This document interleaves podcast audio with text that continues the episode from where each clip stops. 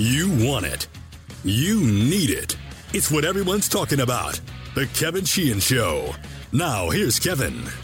This email to start the show today from Steve, who is a Redskins fan, emailing me from Berlin, Germany. How about that? Berlin. Overseas. Kevin, I'd like to help you with your logo and your social media marketing. So pleased that you're doing this podcast. I think I can really help with the show's branding. Let me know. Um, good morning, everybody. It's the Kevin Sheehan Show. It's the podcast, and it's presented by Window Nation. Uh, I do have a bit of um, a bit of a beef with Mark, uh, my producer here, because Scott Allen was very nice uh, to write a quick story about the podcast Very for nice the post. piece. Yes. He used a picture that I had not yet seen, but apparently I tweeted it. I, I retweeted it. I Yes. guess I did, and I Yes. didn't look at the picture that you took of me two days ago doing the show here at Chatter, Tony's studio uh, in Friendship Heights. But it makes me look like I'm 500 pounds. what? I am. Uh, I, I'm, I- look- I'm looking at the picture right now. Uh, I am not Annie Leibovitz, so I. I, I that's, how did that just- get out? I just, I just was taking. I wanted to take a picture when you're behind the microphone, and I probably should have cropped a little bit because it does look like you're about three months pregnant. And and in reality, I'm I'm looking at you right now. You're a very handsome man. But wait, you're very hold on. much Let me just shape. let me just say this. First of all, I, I've never been, and you've known me longer than anybody in this room. All right, and longer It's than a lot me- of people. It's only me and you. It's you, me, and Aaron Oster. um, you know me that I'm not big into sort of personal branding and self promotion kind of activities. Yes. I, I, it's just never. And and in this particular venture, apparently, I have to be much more Yes, involved in doing that. Yes. And so when I saw this picture after not really seeing it the other day, I'm like, well, that's not good because while I am, I, I'm certainly not what I would call svelte or in tip top. I am not massively overweight, No. as that picture depicted. picture me would indicate. I yeah. must have been like I, my my shirt must have just been flying out at the moment yeah, somehow. Yeah, it's not. It a- makes me look like I'm a solid three bills. Yeah, and you were not. You're at least No, no, no, no. 280, 290 no, tops. I'm not. I'm not anywhere near that. now I'm not two bills. I'm over two bills, but at six three, you should Oh, be you're slim, in the two ten you're to a two slim fifteen man. range. I would say you're a slender man. that was uh, that was quite a picture. Um, Sorry about that. lots to get to. No, you're not. You're not. A, you're not sorry at all. No, you know what? I took a picture with Katie Ledecky, and I was so proud of it. And I looked at it, and I I don't know whether my gut was I don't know what was going on, but it looked like I had a bowling ball. And I'm I'm as you and know, you're in great shape. yeah. And I was like, I can't show anybody this picture. I look terrible. Yeah. So, um, but the picture I took we took of you and Tommy was a great picture. It's like the middle. did It's you fine. Did you see that one? Yeah, but the picture here's the problem. The other picture you took of just me and the picture that you took of Tom, it you made Tom look even slimmer than he is, Oh, he's and you about- made me much bigger than I am. Tom's about 160 right now. He looked great, and it was so did- much fun. He did look great, especially with the, without the glasses. It was so much fun doing the show with him, and he's going to do it with me every Tuesday and Thursday. If you missed the show with Tommy yesterday, go back and listen to it. That's the great thing about these podcasts is you can listen to all of these shows over and over and over again. And you know what? When you do, subscribe and rate it Yes, as it- highly as you can. Give a review and tell five friends, Tell no, tell ten friends. ten friends, even 10 better. friends. Yeah, Yes. let's let's build a multi-level marketing scheme here for the uh, Kevin Sheehan Show podcast. Lots to get to today, including John Keim from ESPN.com and Jeff Ermann, who covers the Terps for 24/7 Sports.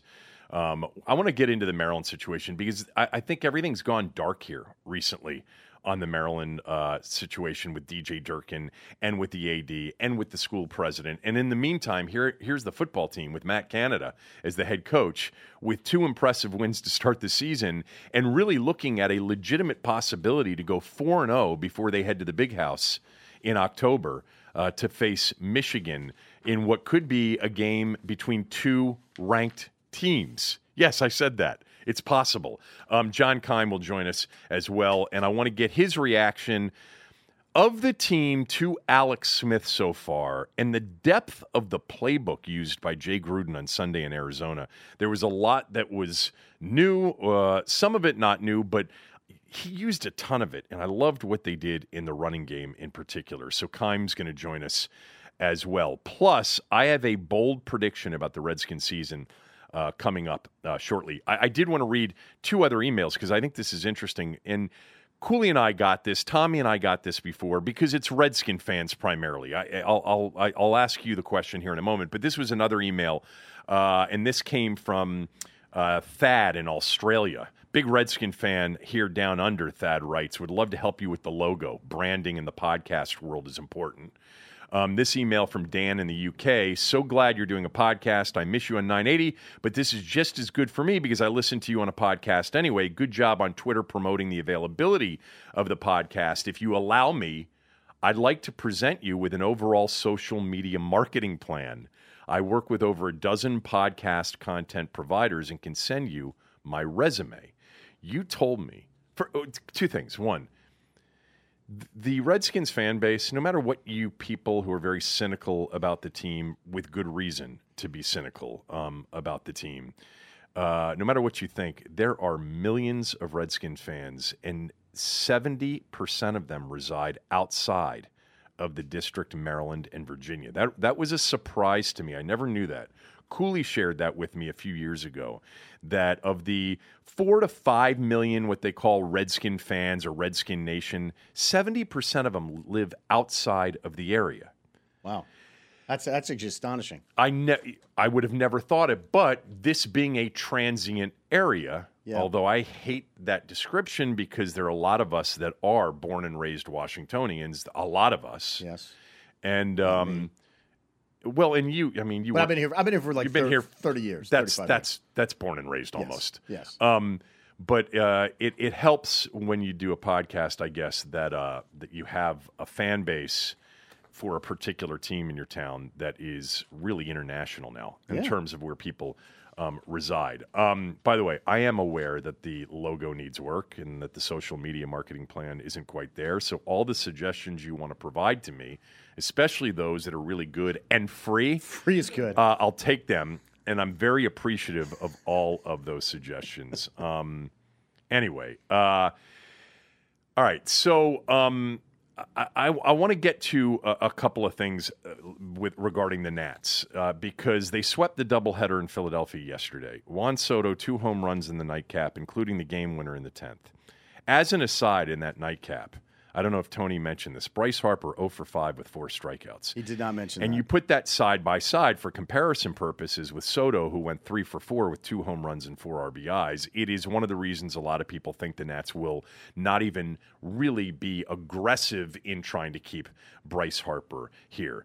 Um, the Nats send Strasburg out tonight in the series finale against Philadelphia. They've got the makeup game with the Cubs tomorrow, and then they get the Braves over the weekend.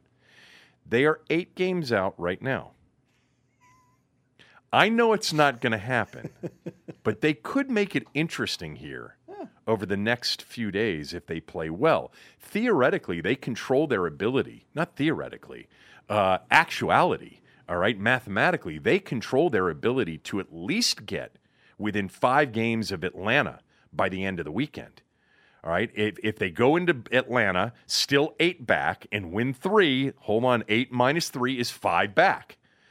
And they are already just a, a game and a half behind Philadelphia. If they take Philly tonight, they're only a half game behind the Phillies for second. I also want to mention that after Atlanta, the Nats play nine games against the Marlins and the Mets. I know the Mets have played better recently, um, but they're facing a pretty good stretch of schedule with the Marlins and the Mets over a nine game stretch, while Atlanta faces the Cardinals for three games, and they have seven against the Phillies. And they play the Mets in Queens, and the Mets are playing a little better. I, I it's it's a massive long shot. I don't know what the odds are. I should look that up here um, on uh, Aaron, go to sportsbook.com. Um, that's the quickest because they've got the futures. You can find the futures right there and see what the Nats are to win the division right now. I would guess that they are every bit of 50 to 1. Uh, eight back with the schedule. Might be less than 50 to 1. Um, but it's an off the board almost long shot. It'll probably be on the board. Um, but they could make it interesting if they could run off a few more in a row, including the weekend in Atlanta. A bold prediction about the Redskins season coming up right after I tell you about Window Nation. Kevin Sheehan here for Window Nation. It's back to school time, and to help you get educated about Window Nation, they're offering instruction on supply and demand. Beat the fall rush. Window Nation has extra capacity now, so lock in with the lowest pricing before the demand goes up. With Window Nation's back to school sale, you get one free window for every window you buy, wood or vinyl styles. Buy four, get four free. Buy eight, get eight free. There's no limit. Get an A plus in savings and receive 0% interest for five full years. That's like a free ride until 2023. Use it towards your kids' books or clothes or backpacks or shoes or even treat yourself. It's smart to go with Window Nation. When it comes to windows, they're first in class. Now it's your turn to go to the head of the class. Call 866 90Nation or visit windownation.com. Get one free window for every one you buy. Buy four, get four free. There's no limit. Plus 0% interest until 2023. That's five full years. Do a little homework today. Get your windows installed before the cold arrives and save big during Window Nation's back to school sale. Call today at 866 90Nation or visit windownation.com. That's 866 90Nation or windownation.com. Tell them Kevin Sheehan sent you. John Keim's coming up shortly. Also, Jeff Ermann to talk about the Maryland situation. He'll be joining us as well. I have a bold prediction uh, on the Redskins coming up uh, in, in about a minute or a minute and a half, somewhere around there. It depends on how quickly I get through this next thought. I was reading yesterday some of the updated NFL power rankings after week one. Um, and I will do my first NFL power poll tomorrow on tomorrow's show, where Scott Van Pelt will make his first appearance. How about that? And real quickly, Mike Shanahan will be a guest of ours on Friday. Talked to Mike yesterday. He's excited about the podcast. Said, I'll come on whenever you want. So we're going to do Mike on Friday. Did I hear somewhere that Warren Buffett was also going to be on with you? yeah, Warren Buffett and then Gates um, next week. Oh, that's next Um, week, right? Look, week one very often is a major head fake. Not always, though. Last year, Philadelphia, Jacksonville, and the Rams, none of those teams thought before the season last year in 2017 to be playoff teams, opened their seasons with games that would be harbingers of things to come. The Eagles came here, looked impressive, beat the Skins 30 to 17. The Jags were 3 and 13 in 2016 and opened up with a dominating win over Tennessee 29 to 7. And the Rams who were 4 and 12 the year before, they destroyed in Sean McVay's first game a year ago the Colts 46 to 9. Those three teams were the biggest surprises of the NFL season last year. Teams in Jacksonville and the Rams, no one saw coming. A few people thought the Eagles would be improved, but not Super Bowl improved. They were 7 and 9 the year before. Interestingly, after looking so impressive winning week one games last year for those three teams, they all lost their week two games. um, anyway, I don't know for sure if what we saw Sunday in Arizona was a harbinger of things to come. It usually isn't. It was last year with the three biggest surprise teams of the NFL. But you'd be crazy not to say that the Redskins weren't impressive in that opener. You know, you're you, you don't know what'll happen and I don't know what'll happen. I have a bold prediction, a somewhat bold prediction coming up here shortly you know, there's always what happened last year. The season did start off, you know, start off promisingly. They lost to the Eagles, then won games against the Rams, who ended up being a very good team, uh, and the Raiders to start two and one, and then they went to Arrowhead with that big game uh, and lost Monday night at Arrowhead. Then the injuries completely derailed the season. But what is clear, and what was clear coming into this season, is the Skins have a roster that should and looks better than any roster they've had in a while you know, they have a chance of pulling off one of those seasons where maybe they're the surprise team. By the way, if they beat Indy on Sunday, it'll be their first 2 0 start since 2011 when Rex Grossman led, uh, led the Skins to wins over the Giants and the Cardinals. And right now, the Skins are six point favorites over Andrew Luck and the Colts. That is, let me get back to what started this conversation. Not only is Vegas starting to buy in a little after one game, but all of these so called expert NFL sites are turning bullish early on the Redskins after one week. ESPN.com has the Skins up to 14 on their weekly power rankings list. Still the eighth best team in the NFC. The NFC's loaded, but 14th, top half of the league. They they moved up five spots from 19th in that power ranking poll. NFL.com had the Redskins as their biggest upward trender. They moved up nine spots from their preseason ranking of 26th out of 32 teams, and now they're up to 17th. Now the Jets and Bucks also moved up nine spots after their wins. And look, they'll drop like a rock if they lose to Indianapolis at home on Sunday. But I think those that cover the league are starting to realize that the Redskins don't stink. They actually have talent. And the likes of Thompson and Reed and Peterson to go with a veteran winner like Alex Smith, that they're worth keeping an early eye on for now. I don't really care what others say. I'm just bringing it bringing it up for context and perspective that that people are starting to get a sense of what we as Redskin fans, or some of us, have had about their roster being much better than most people think, a bit underrated. Um, the NFL, we know, changes more than any other sport, any other league. What you see one week can be totally the opposite the next.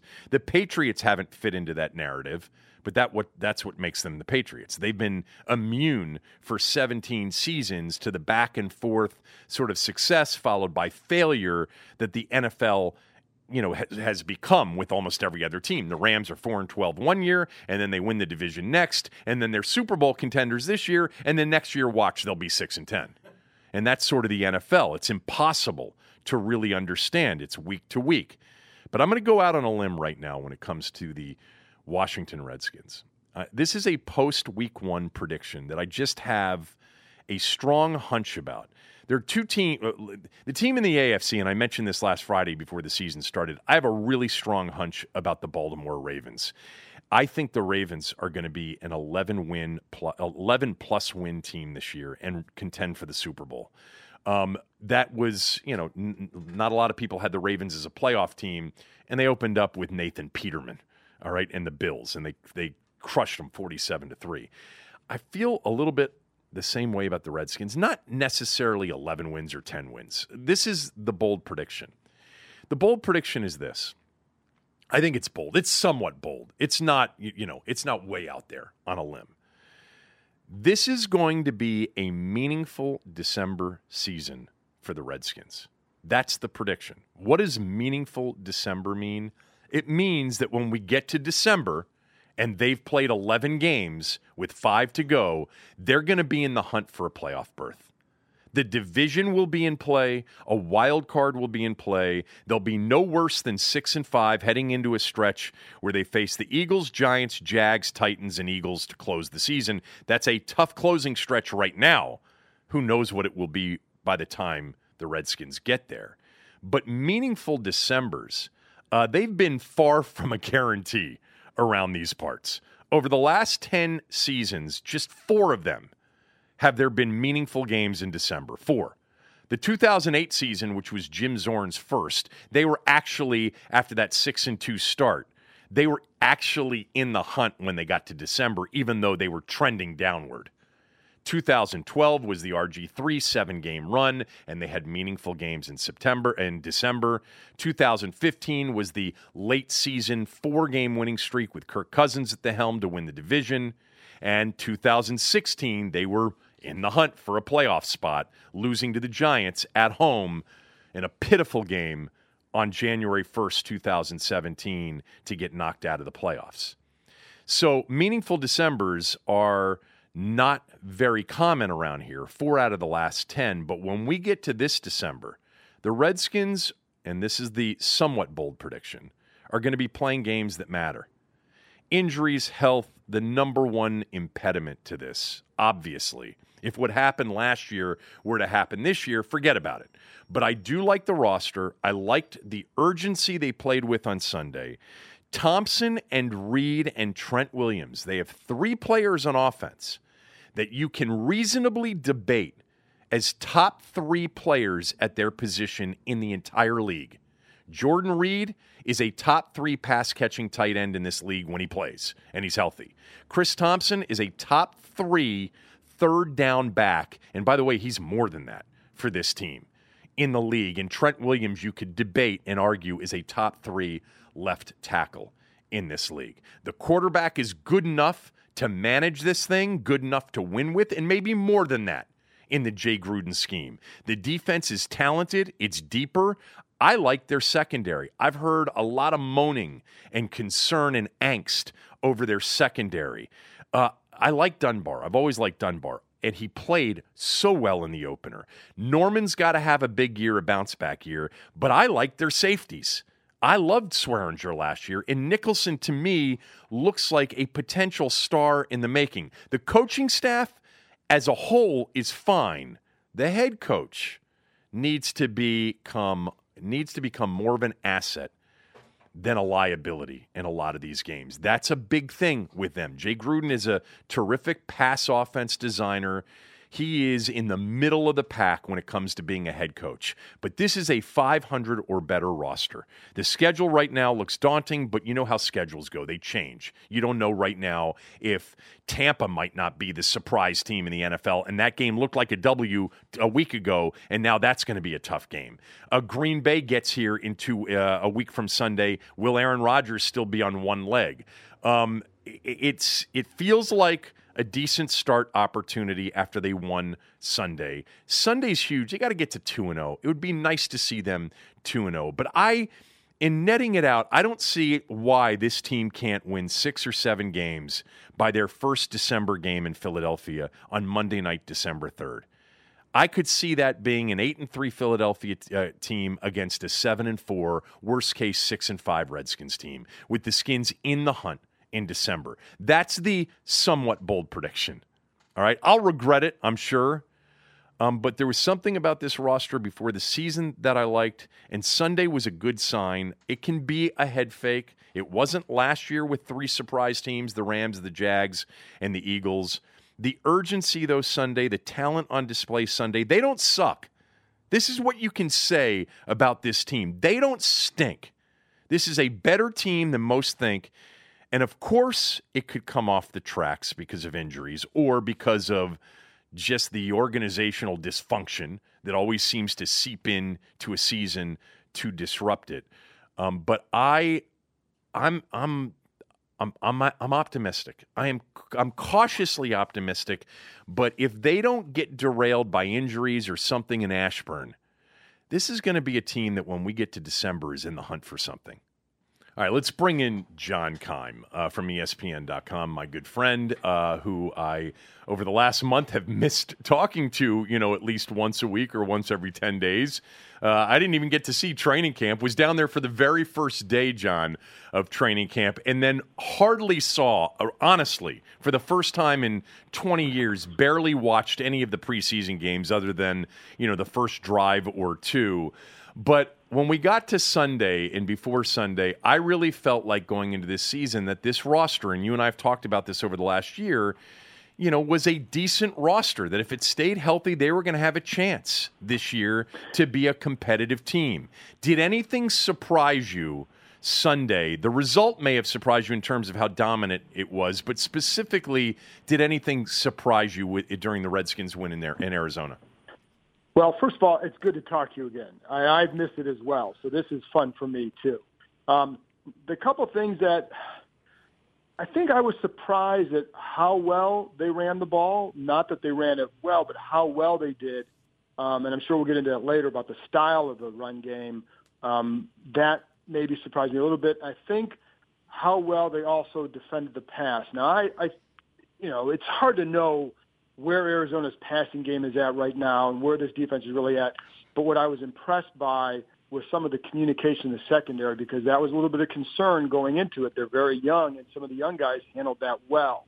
And so that surprised me a little bit. Um, you know, and I think, like you said, the the, the dominance of the game um, surprised me um, too. But when you look at why they were dominant, it's like, well, in the end, it's like, well, yeah, you can understand it. But going into it, I thought they would win. I did not think it would be such an easy win. All right, you and I talked uh, a little bit earlier um, off the air about the dynamic running game that we saw, not just talent wise with Adrian Peterson and Chris Thompson back healthy, but the style and the playbook.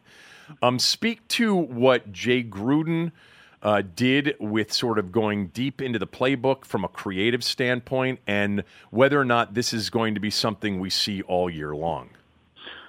It, it will be because they ran a lot of those RPOs, and I know that's like the fancy term that everybody's going to learn about and has learned about since last year with the Eagles, and it really goes back to Chip Kelly. Um, and teams have run a lot of that stuff. It's just used to be at the line of scrimmage. You go up to the line with the run pass option, and then you call something, and that's what you're running. So it's essentially the same thing, but now you're doing it on the fly. So you're trying to get somebody to commit on the fly, and then you take advantage. And so that's what they were doing a lot of Sunday, and that goes back to Alex Smith and what he can handle. They threw a lot at him in camp, on early in camp, in terms of installation and all the, the entire playbook and they wanted to see what he could handle. And it's clear that he could handle a lot because I felt like they did go deeper in terms of the number of formations they used, et cetera. Um, and I think what jumped out to me, and I, I told you this earlier too, that was as much, I enjoyed going back and watching the film as much as I did when it was 2012 with Griffin and the zone read was so new. Because what it's fun is to see how a team puts another it puts a defense on a stress or creates numbers for themselves. And that's what they're able to do with that RPO. And there were a couple times, like, for example, Adrian Peterson had a 17-yard run. And on that play, first of all, he in his history, he doesn't run well out of the gun, right? So somebody even asked him, why is he running better out of the gun? Because of the style of the offense. And here, there's a play in the third quarter, I think it was, 17 yards, where they fake a bubble screen. They have, excuse me, they have Paul Richardson running a bubble yep. to the right. So you got two receivers to the right running the bubble. That free, and then you know, so that freezes, that automatically freezes three or four guys on that side. Then they run the RPO, but they're making it also look like it could be a zone read with Alex Smith. That freezes two more guys. So now you have five guys essentially out of the play taken care of by three or four offensive players. Creates numbers on the other side. Peterson's untouched for like eight or ten yards. So that's what they're able to do because of this. Now, Arizona didn't know what to really expect from them. Now, now teams do. So now, how do they adjust? But that was some of the style of the run game. So they could run some power with Peterson up the middle, some some RPOs with those guys, speed option with he and with Smith and Thompson, the RPO with Chris Thompson. They were able to do a lot of different things, and for the first time in a long time, you felt like it was a creative run game, and they created holes because of it. So I would ask you this because I, I, you know, as I'm watching the game and, and I talked about it here on Monday's show, we saw wrinkles, we saw action, we saw speed option, we saw read option, we saw RPO. It's not like we haven't seen that before with Jay Gruden uh, and and Callahan's run scheme. Um, and Kirk was capable of running a lot of that as well. But but it was always we would always be here on a Monday and say they didn't they didn't do enough of it. You know, they didn't present their quarterback Eh, eh, as a run threat often enough. Now, Alex Smith is a more dynamic runner and a more mobile quarterback than Kirk was, but there wasn't enough consistency with the wrinkles to the run game. And, John, you're in Arizona. In Sunday, I'm watching the entire league all day long and all the four o'clock games, including the Redskins. Read option is more prevalent than it's ever been because everybody understands what it does to a defense. But what was the change for Jay Gruden? Was it quarterback driven? Driven, or did he just realize yeah. we don't no, have a dynamic driven. running game? Go ahead. I think it was as much quarterback driven because of this is what Smith is. They did not run this many RPOs in the past. In fact, Chris right. Thompson told me they didn't run any. Now I know they did. Yeah, they did. different way. They did because there were a couple of times I even asked Jay about it last year, and it may have been after Thompson was out or, or wasn't involved in it or whatever. But they did not run it to this degree, not even close. Um, and there were also times, Kevin, in the past and even this year, where there were plays that looked like RPOs that were not RPOs. They're just designed that way to, again, cause that hesitation.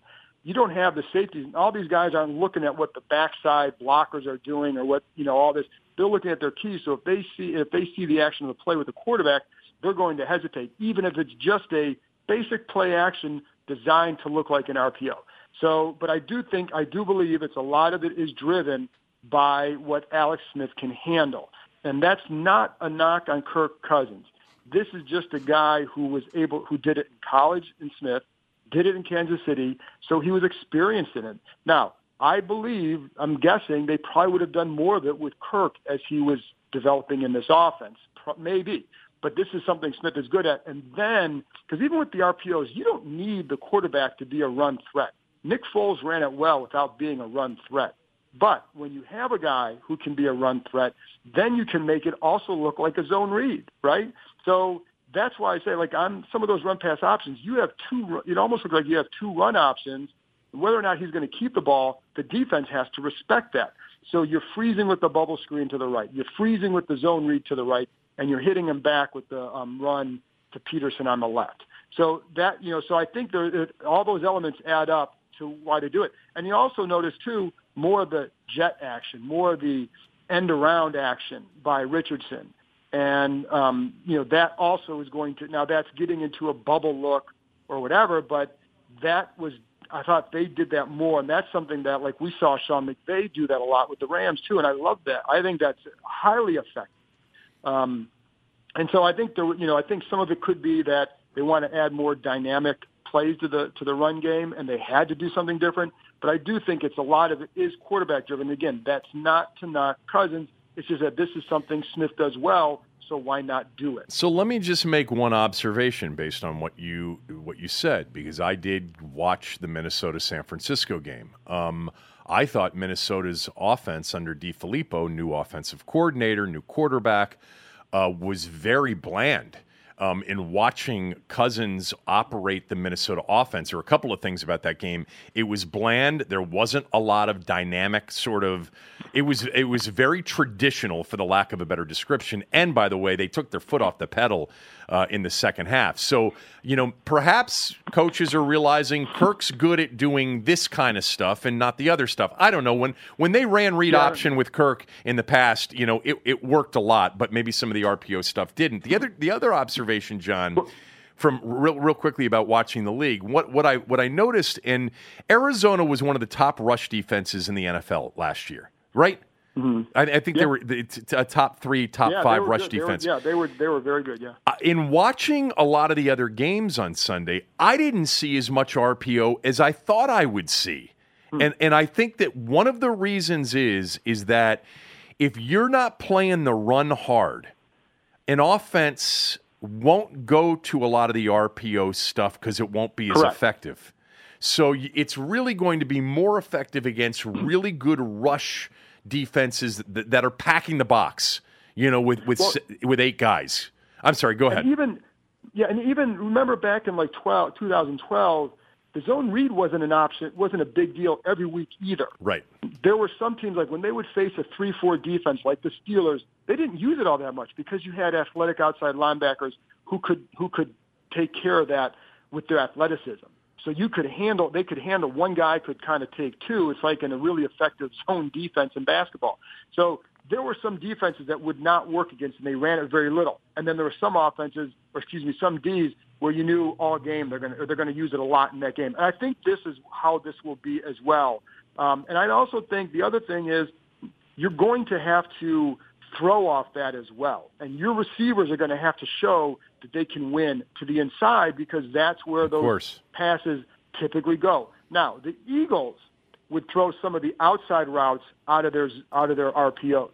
So that kind of mixed it up a little bit, and then it gives you the ability to, you know, it at least holds the corner to not know maybe what's where, where you're going to go. And uh, so uh, if they graduate to that, some of the can they? Um, because, like you said, if you don't win to the inside, if you face, if you're facing a team that plays really good man coverage and you're not beating them to the inside, the RPO is not going to work because they're going to take away that pass with a couple guys, and now you got to now now they're going to focus on the run. So, it you know we'll see if it works every week, but I do think it adds a wrinkle that will be effective um, in in a lot of games, well, and um, you know so. The rules really dictate that an RPO pass option has to be a quick throw, whether it's a quick Correct. slant or a quick bubble or a quick wide receiver screen, because if not, you've got linemen down the field. So it, it has to, by, by, by default, be a, all of your RPO plays, and we've seen it in college for years. They are quick decision, quick throws. If not, Correct. you got linemen that are leaking downfield. I want to go to Alex Smith. Uh, you know, there's just in listening to Jay Gruden and listen to listening to his teammates uh, with just over the top praise for the last few weeks and after the opener, I just want to cut to the chase here. Uh, are they basically just saying Alex Smith is just a much better leader um, and a much better guy to have around than Kirk Cousins? Yeah, I think so. yeah, to put it blunt, and um, doesn't make Cousins a bad guy or a bad leader.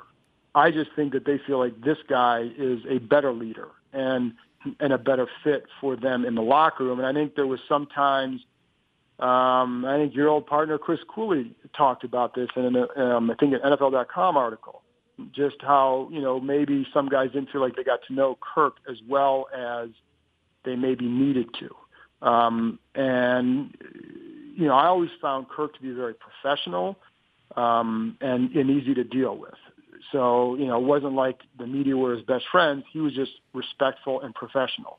Um, and I think Alex Smith's the same way. But, um, but I think in that locker room, you'll hear that, you know, maybe Smith is more, quote unquote, one of the guys. Um, and in there kind of mixing it up a little bit more and doing things a little bit more. And he's, he's a lot more – like a bigger version of Colt McCoy, and McCoy has always been popular in that locker room. Uh, so I do think that they they are they are saying that, and you know um, he's all he's at a deeper point in his career. Maybe I don't know how he was. I've always heard good things about him in the locker room, meaning Smith, but I don't know. Maybe he's just at a, a stronger point in his career to be that kind of guy. I don't know because I don't know him from when he was 28, 29 years old. I just know at 34 this is how they feel about him. And he's a guy who has had experience, he's had success, um, and so I think they they do like having him. Now the key is if things start to go a little bit awry, how do they handle that? You know, what do they think? Is it the same? And um, I think the other thing that one thing that Smith has going for him in terms of all the leadership stuff, he can relate to pretty much anybody in that locker room. He was a high pick, so you got guys who are higher picks who you know he can relate to what that feeling is like. He's had failure. He's had success. He's been traded. He's been benched. He's been hurt. There's nothing he hasn't gone through that can't help him relate. So I think that probably all helps too. Um, whereas Kirk's experience here was a little bit different. I think the whole Robert saga, um, whether or not I don't know how that maybe changed things for him, um, what he went through, but I do know just um, in terms of being a guy in the locker room, I think Smith has been more accepted. Yeah.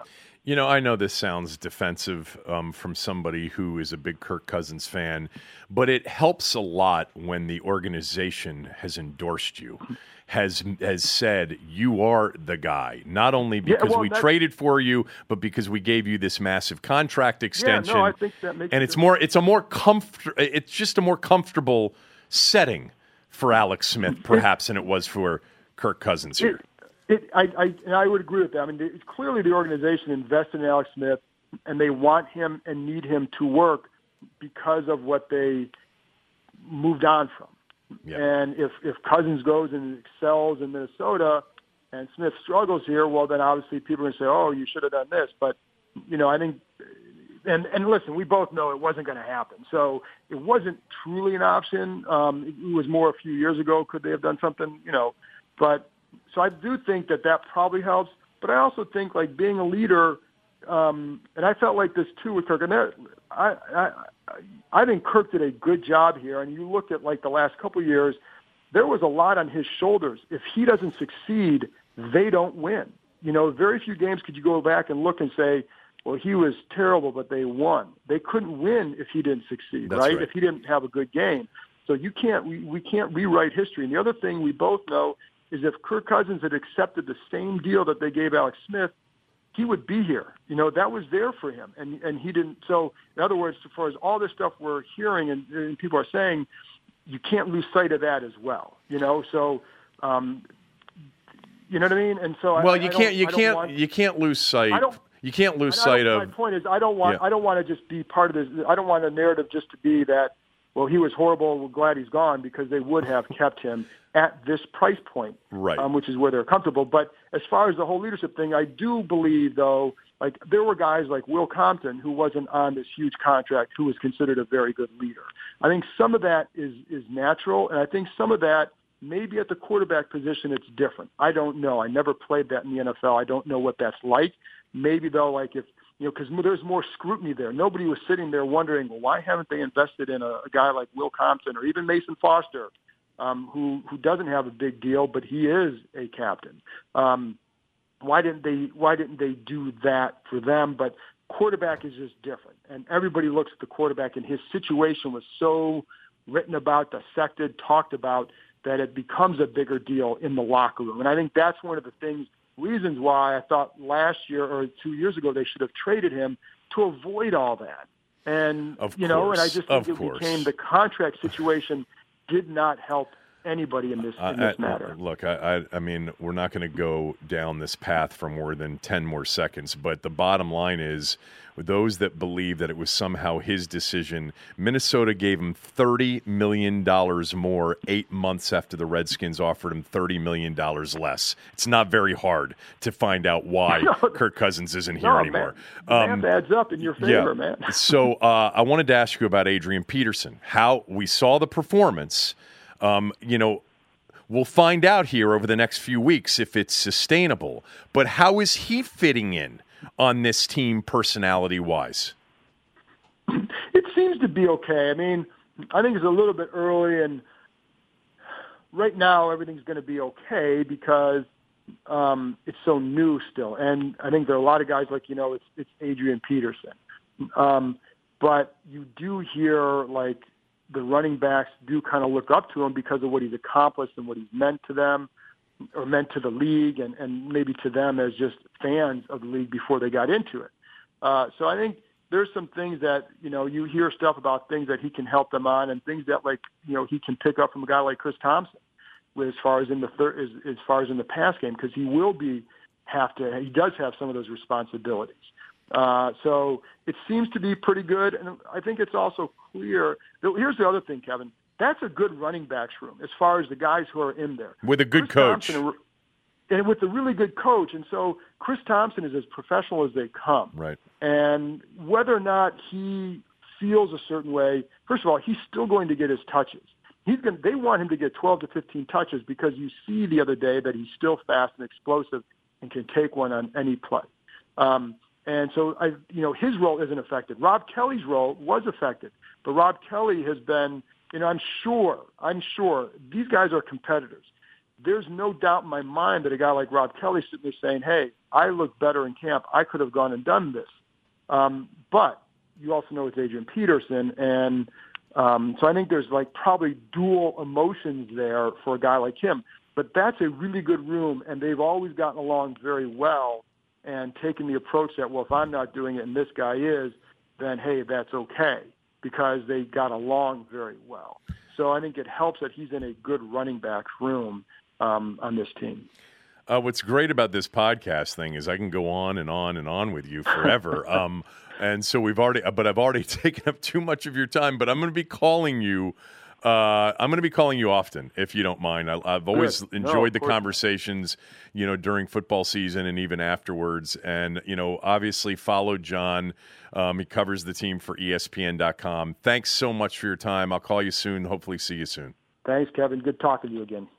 Love talking to John Keim. Uh, always good to have John on the show. Nobody does a better job covering the team uh, than John does. Uh, Window Nation is our presenting sponsor of the Kevin Sheehan Show podcast. Thanks to Harley, Aaron, and the whole gang there. We bring in Jeff Ermann. Jeff uh, covers Maryland sports better than anybody does. Um, 247sports.com, uh, 247sports.com. And your, your podcast is IMS Radio, right? So people can listen to your podcast on IMS Radio. Uh, you and I have a bunch to talk about here, and I want to get to the whole situation uh, regarding the fallout from Jordan McNair's death here momentarily. But I do want to start with the first two games of this football season and how mm. impressive they have looked. And I know they looked impressive last year in Austin in the opener, and then all of the injuries sort of derailed the season. But did you think that we would see a team that looked as impressive in these first two games with so much obvious, Jeff, talent and team speed? Yeah, I mean, from everything I'd heard during that time, from when the controversy exploded until the season opener, was that the guys had banded together and still were energetic and not really distracted and were motivated more so by honoring Jordan McNair's memory than anything else. And, and I did feel like the talent level was a lot higher than people realized. But with that said, you know, I had a feeling it would be tough to beat Texas. I thought they'd give them a game. I, I picked Texas to win that one. Uh, so that that was a little bit of a surprise. And then uh, to show, you know, that mental fortitude last week after last Saturday after coming out and laying an egg in the first half and then just dominating like good teams do against bad teams, even though, you know, a lot of times that doesn't happen. Uh, it showed a lot. So, you know, you, can't say enough about the job the players have done and, and obviously Matt Canada as an interim head coach. I mean, the, last week, you know, you had the penalties, which really slowed him down on the road, uh, you know, in wet weather um, at a team that's actually been pretty decent in, in recent years and came in here and beat Maryland uh, a few years back. But that second half performance and, in the way they ran the ball and with a, a healthy offensive line, Jeff, and a, and a decent offensive line with speed and playmakers – what do you what's their upside? Like i mean we're all adjusting it now after these yeah. first two games and looking at a terrible temple team coming into college park for the you know for the real home opener on saturday. Where are your expectations now? Re- reasonably what are you expecting now of this season in this team? Well i will say if you took the over on the uh, vegas total wins of four during the preseason looks you're, good. pretty good now. Um, the only thing really limiting them, in my opinion, is the schedule, as always, which is life in the Big Ten East. You know that you always have to, no matter what you do, no matter how excited you start to get, then you remember Penn State, Michigan, Michigan State, Ohio State. Otherwise, you know, you look at Temple. Obviously, that's a win, barring some sort of epic collapse. Minnesota comes in the following week. They've got a, red, a, a true freshman who's a walk-on starting at quarterback. They just lost their star running back. So Maryland should be favored, uh, fairly healthy favorite in that one. And then it gets tougher, obviously, Michigan, but then, you know, you still have Rutgers, Rutgers and Indiana on the schedule. So, you know, I think at this point, six wins, I, I don't want to call it a guarantee because then everybody will yell at me for jinxing it, but I think you got to look, be looking for seven wins at least at this point, you know, and it's just a matter of whether you can pull off one of those upsets against one of those four ranked teams. Michigan State's not exactly looking like a powerhouse so far themselves. Yeah, you, you, you, didn't mention Illinois. I mean, they may be a, a slightly improved, but they get them at home. Yes. It would be it would actually be really um, interesting to see them win the next two weeks, where they will be healthy favorites. I agree with you going to the Big House on October sixth as, as a four zero team that would be at that point close to being ranked uh, potentially. Yeah, they, would have to be ranked, I would think, by then, which would be their first time in several years under Randy Edsall. They I don't know if you want to be ranked given the precedent he set. They were ranked at one time, and uh, we know what happened next. That 63 nothing loss at Florida State. Never got back into the rankings after that. Who's been the most impressive player defensively? Uh, that's a good question. You know, Antoine Brooks has been really good. He just he's you know he's a guy you, you wonder what he's going to do NFL wise if he's good enough in coverage to play defensive back because that's his weakness or if he's big enough to be a linebacker, but he is just a player. Uh, he's playing at all conference level. He's always around the ball. Darnell Savage uh, has been really good. You know, he's a guy who, who's starting to look like a probably top four round draft pick. Um, and then the defensive ends, Jesse Aniebonam and, and Byron Cowart have both helped what was, you know, one of the worst pass rushes in the Big Ten last year. So this is this is the best defense I think they've had in in a while. Yeah, I thought I thought Aniebonam's loss in the opener last year against Texas was one of the more underrated losses for the season. Obviously, they weren't going to overcome, you know, losing all the quarterbacks uh, they lost, but um, he's a legit pass rusher and and a havoc wreaker defensively. Back to um, the quarterback position here for a moment, or just introducing the topic. Kasim Hills looked great. Statistically, he wasn't that great against Bowling Green. Um, I'm a little bit surprised that that Piggy hasn't gotten as many snaps as I thought he would. I thought they they would be more split, or that he would get more possessions. Were have you been surprised by that? No, I haven't. You know, I, I feel like it's hard to win and be consistent with that two quarterback system. we actually were talking about this on our podcast, a, little bit of a disagreement because I, I'm not totally against the two quarterback system, but it's just hard to recall a lot of teams that have really thrived or won championships with something like that. Piggy comes in the game, you have a pretty good idea that he's going to run, or that at least that he's not he's not airing it out. So I haven't been surprised. I actually thought they'd come into the season and just pretty much let Kasim run the show. I, I still think that's possible come Big Ten play, but obviously you don't, you know, it's it's hard when you've got a guy as dynamic as Piggy, and also I'm sure there's some thought to, you know, wanting to give him a chance so he doesn't leave, but at the same time, Kasim Hill's a year younger, so you know he's presumably the starter for the next two years at least. Uh, we're talking to Jeff Ermann, covers the Terps, um, 247sports.com. Let's get to the situation at Maryland because I sort of feel like – um, it's the, the story's gone dark a little bit here over the last few weeks. There, there haven't been significant updates to the story, other than if you're really following it closely, like you are, like I am to a certain degree. You know that uh, right. or I have a sense that maybe the tide is turning back towards DJ Durkin staying because I think people, more people support him and and don't endorse this idea of a toxic culture uh, that that was written about you know a few weeks ago. But just give us an overall update on where things stand with first the coaching staff and the head coach in particular, and then the AD mm-hmm. and school president. So there are two parallel investigations taking place. The first of which is the medical one that was already taking place before all this controversy started, uh, which is due to actually be complete according to the university's timeline that they offered a while back uh, at the end of this week. Uh, I assume, I mean, that, that one by now I'm sure is, is pretty much wrapped up. Uh, so that'll tell us presumably more about what happened that day, uh, who was liable, you know, maybe DJ Durkin's involvement or lack of involvement on that day. And then you have the other investigation uh, being run by a panel into the culture, you know, addressing those ESPN allegations of a toxic culture at Maryland. Uh, that one, from what I've been told, about a week ago, they'd pretty much finished up uh, talking to team, you know, players and, and coaches and, and people around the program and moved on to looking more around the athletic department in general, which, you know, that in terms of your question about Loh and, and Damon Evans, that's an interesting aspect for them because originally they were going to run this investigation and then the board of regents came in and said, okay, you know, enough of this. We're taking over and now, you know, you're just on the sidelines. So what I've been told is is they even at that level of, of Loh and Damon Evans, they really don't know what's going on with the investigation and what the plan is with DJ Durkin.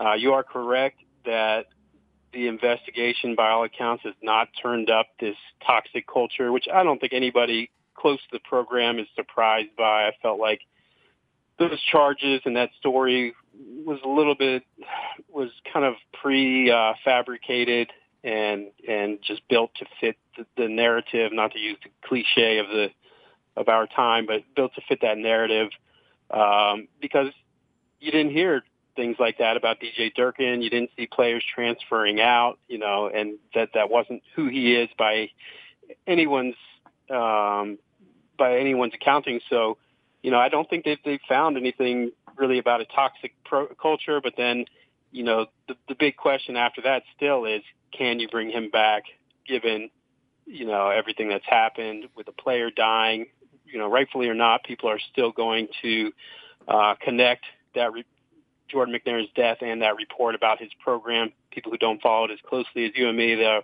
still say Maryland killed a player and they're bringing their coach back. You know, how will he be able to recruit with that hanging over his head with parents who see that image? So it's a really tough situation, one that, you know, a lot of people are unhappy with Wallace Loh, both for how he handled it at the beginning with not addressing what had happened until the ESPN report came out, and then going to the extreme in the other direction and suspending DJ Durkin as soon as that report came out. Now, once you've suspended him, it's hard to walk that that back. So, long story short, I would not want to be the one making this decision. All right. Uh, I, I want to get your predictions on the fate of all three of them, but a couple of things as it relates to Durkin. Uh, actually, b- before I get to that, is it fair to say now, pretty comfortably, that there was negligence during that moment where Jordan McNair was. Uh, you know, was in in the process of basically in distress, and there Yeah. was there was no tending to him. Have have we learned enough to know that in that particular moment there was gross negligence on on, on the uh, on the part of Maryland football, call it coaching staff, trainers, doctors, whomever. all we know about that is what Wallace Loh said in that press conference, which was that the staff, the medical staff, failed to recognize heat stroke and provide pretty basic, obvious treatment for it. Otherwise, nothing's been said. You know, it it it, it seems like it'd be a a pretty major surprise if this report came out and said anything otherwise. But that's all we know. You know, no one has come out and said whether Durkin was involved, where he was when this happened, and things like that. Obviously, there was the part of the ESPN, ESPN report that had Wes Robinson, his football trainer, yelling at, at McNair, yelling at teammates to drag his ass across the field. So that's another element. Um, so really, that's all we know until this report comes out, but it should be in the next few days. What about the story that came out initially that uh, sort of um, p- pinned Kevin Anderson as a guy that called this attorney, tried to hire an attorney for two players accused of sexual assault, and then the story was updated and it was reported that it was actually Durkin who called Yeah. that attorney. Um, how much does that hurt him if that's true? Um, I think that's really on the periphery periphery of all this stuff. You know, I feel like that story was it, it looked a little suspicious in how it came out just randomly so far after the fact. Nobody was asking about it. It wasn't relevant to anything that was going on. Uh, so, you know, if you are into fairly believable conspiracy theories, you, you might think that it was put out there by Loh or Evans for some purpose of maybe making themselves look better or maybe in retaliation for Anderson, you know, leaking one of these other stories about them. And then the, the actual attorney who was hired, I don't know if you saw, uh, he came out when he said it was Yep. Durkin who hired him. He also said that the athletic department is a dysfunctional viper pit where every employee is walking around with a dagger waiting to stick it in someone else's back. So basically, he was, which so he he was implying that it, it had been planted by one of the other two. So long story short, again, I don't think that that's even going to be a factor in all this. All right, let me get your predictions. Does DJ Durkin survive? Is he the Maryland football coach at some point this year? My prediction is no. I don't think you can walk this back, even given the fact that it seems very likely that these allegations are overstated, if not untrue altogether. It's just from a PR angle, I think as, you know, Maryland's probably going to have to handle it like a corporation. You know, you're not, a lot of people are saying you need to be fair to DJ Durkin and give him, well, there's some truth to that. On the other hand, a, you know, a corporation, if your CEO has some sort of major falling out, you still have to look out uh, for your stakeholders and your future more so than one employee. So if that means paying him the nearly six million that he's owed if he's fired without cause, then then that might be what they have to do. And you know, it's possible. Anything's possible, but I don't think I don't think they can bring him back. If he is fired, you believe it would be without cause and he would get paid? I do. I don't think that they've, you know, unless they've managed to find something I haven't heard about. I, you know, maybe maybe he'll. Neg- I don't think he'll negotiate either because, you know, from what I'm told, he's been pretty indignant since day one about this. Uh, outraged that the school did not defend him against these allegations at all. That they immediately suspended him, and and that's another factor too. You know, the relationship. There were there was already talk that as soon as he had a good season, he was going to be looking for a better job. And now when you have this this sort of damage to your relationship, it's hard to imagine if you brought him back how he wouldn't be gone first chance he gets, maybe not even for a better job. So that's another thing you have to keep in mind about, you know, the idea of bringing him back. You know, Jeff, you you just mentioned something. I mean, Maryland's got a history of not stepping up and defending and being aggressive and and being patient to a certain degree. Look at how Michigan State and North Carolina have both weathered their storms. And you know, we had a head coach back in 1988. that gave a kid a ride to class uh, so that he would Yeah. get to class on time, and the school didn't come to his defense in that particular case. Um, last two, um, Loh survive or not, Evans survive or not. Not? And if Evans doesn't survive, is Gary Williams at least an interim AD? I don't think either one of them will survive. It's possible they could. A lot of it's tied to Durkin. You know, if you keep him, their chances of staying are probably better. But I don't think they will. Whether that happens at the same time as Durkin, who knows? You know, with the president, it's a lot different, obviously, than with an athletic department employee. Evans, if you fire him, from what I saw of his contract, it appears that if you fire him even with cause, he's still owed $3 million, which is incredible. Jeez, and, you know, another example of, of Wallace Loh's uh, habit of giving out these unbelievably generous contracts.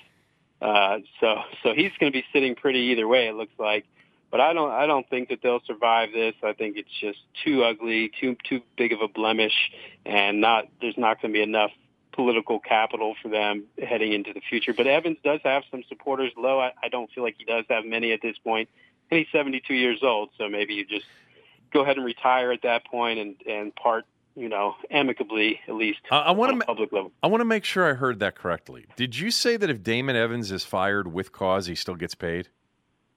I scanned his contract uh, about a week ago, and yes, I believe I'll have to go back and look at it again. But I, it, it my eyes bulged when I saw it. I'm, I'm fairly confident that if he's fired, he's owed five years, which is thirty million dollars. Not thirty million dollars. Oh, excuse me. So yeah, not 30, say, yeah, yeah. I was, going to say that that would be a generous contract. That would be a hell of a deal. No, three million. Uh, yeah, he's handed out a lot of those, though. You know, look, Kevin Anderson had an evergreen contract that was renewed every year automatically on a five-year rolling period, which made it a lot harder to get rid of him when they wanted to. When Loh decided he was done with them, you know, Mark Turgeon got a very generous, not not generous necessarily money-wise uh, contract, but he got a, an extension with all the money guaranteed, zero buyout. So, uh, and then Evans. So, so Loh's been known for these sort of contracts. People often wonder who's who's negotiating for Maryland. All right, I always love catching up with you. Um, and if you don't you know, if you don't follow Jeff at 247sports.com and you're a Terps fan, you're nuts because it's the best in recruiting information. And, uh, you know, we'll sit there after one of your, you know, basketball recruiting updates, my, my boys and I, and sit there and talk about who they're getting and who they're not getting for at least an hour a week minimum. Um, basketball talk in a couple months. Hopefully, we've got a lot more football talk be- be- before then. But thanks for updating the story. I'll talk to you soon, Jeff. Appreciate it. Sounds great, brother. Thanks for having me. All right, let's get to some NFL buy or sell. Are you buying or are you selling? All right, NFL, NFL buy or sell. Quick version of NFL buy or sell because it's one week uh, in the books. Uh, first of all, I, I would buy the Washington Redskins right now. Um, they're still not priced very high. Uh, the over/unders budged up a little bit in Vegas to seven and a half from seven. Uh, the Redskins are big favorites this week at home. Uh, big favorites, less than a touchdown, but six point favorites. The line would not have been that a week ago until they saw what they saw in Arizona. But I'm not going to beat a dead horse here. The Redskins have a good roster, they've got a 500 or better roster. My bold prediction, or somewhat bold prediction from earlier in the show, was I think we're going to have a meaningful December. There's a lot that could derail that. But I think this is a team capable of going into their final five games in December six and five or better, and that would mean they would be in the hunt. I'm also buying, and I'm going to continue to buy because I bought them last week, and I'm going to continue to buy Baltimore Ravens stock. The Ravens, for the first time in the offseason, had a quarterback go through every single OTA, minicamp, and training camp snap healthy with Joe Flacco.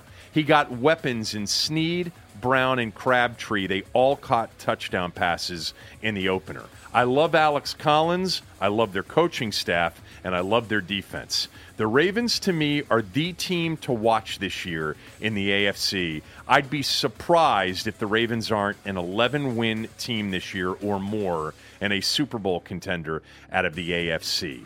Um, I'm going to sell for right now, just for now, the Philadelphia Eagles. I thought they looked woeful. I thought they looked awful in that Thursday night opener.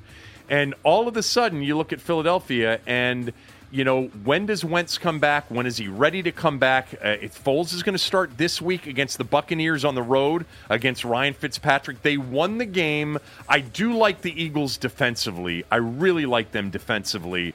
Um, but I'm selling them from this standpoint. I don't think they're a 13 win team this year. They may be an 11 win team. They may be a division winning team, but I don't see them as this, you know, overwhelming favorite to be in the NFC Championship game with either the Vikings or the Rams. I don't I don't see it that way at all. So that's the sell this week. It's hard to sell anything else. You could sell the Lions if you saw them the other night. Stafford Stafford looked banged up.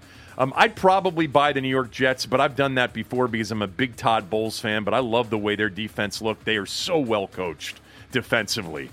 Bowles' defense is always one of the best coached defenses in the league. So I'd buy a little Jets, buy a little Redskins, buy a lot of Ravens, and I'd probably sell right now just because I think they're way overpriced. I'd sell a little bit of Philadelphia Eagles.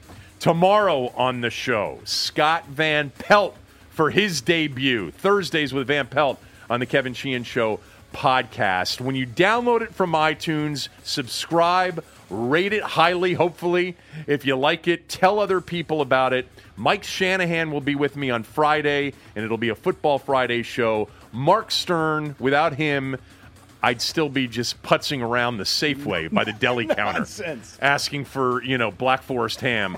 Uh, and thanks to Aaron Oster who's helping out as well. And Aaron's holding up. Oh, we've got a new uh, Twitter page at Sheehan Podcast is the new show Twitter page. So give that a follow at Sheehan Podcast, and you can also follow me because I'll be retweeting everything at Kevin Sheehan DC on Twitter. That's at Kevin Sheehan DC on Twitter. And just go to, if you don't download it on iTunes and you don't understand that, somehow you got it today and you're listening today, just go to the kevinsheehanshow.com. Thanks. Have a great day. Back tomorrow again. Van Pelt will be with me.